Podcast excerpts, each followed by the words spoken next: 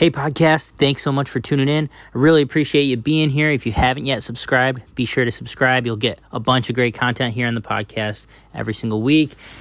Today, this little bo- bonus episode is a little clip from a recent Theology on Tap that I did last month with my friend Josh Kay, and he asked me this question that my answer kind of struck a chord with a lot of people, and so I hope it strikes a chord for you as well in today's episode.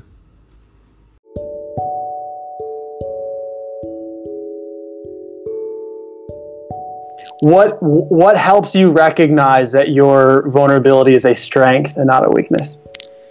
Well, I think it's easier for me um, because I have wrestled with who Christ is. Like I've wrestled with it. Like I've I've read scripture. I've gone to mass. I've gone through like learning and engaging in conversation, like trying to disprove like the whole Jesus thing. And I've come like and I've like I can't just lo- logically in my mind like I I can't even I can't disprove my way out of it.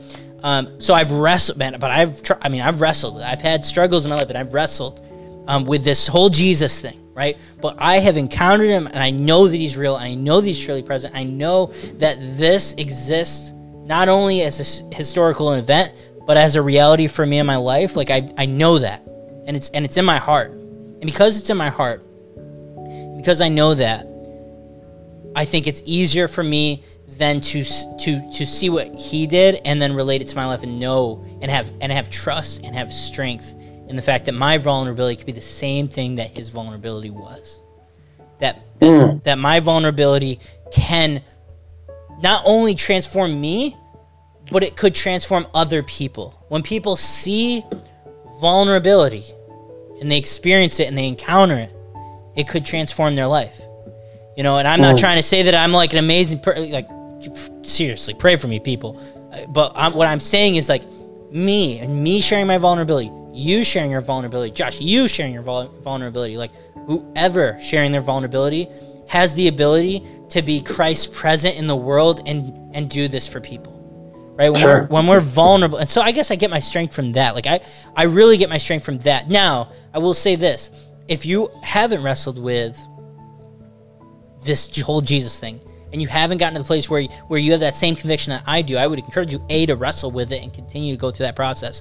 There is nothing wrong with asking hard questions about your faith, and I think that when you ask those questions, it shows you that that there's a faith alive in you, and that's something that that God wants to stir up in you. And it's not only going to help you to ask questions, it's going to help other people that you ask those questions to to deepen their faith and help you and them grow as the people that God's calling them to be. So ask those questions first. But if you don't, if you're not at that place yet, that's okay. I think you can still find vulnerability as a strength because I think that just try it first of all. I mean, try it and then have the experience with being vulnerable. What happens in those times? So there are moments when you're vulnerable and you totally like it happens regardless of whether you believe in Jesus or not. But like yeah you could be vulnerable and just totally just get rejected. People just aren't. They just don't. They who knows what's going on in their life? It might be hard or whatever. They they might just not respond well to you. Whatever. Okay.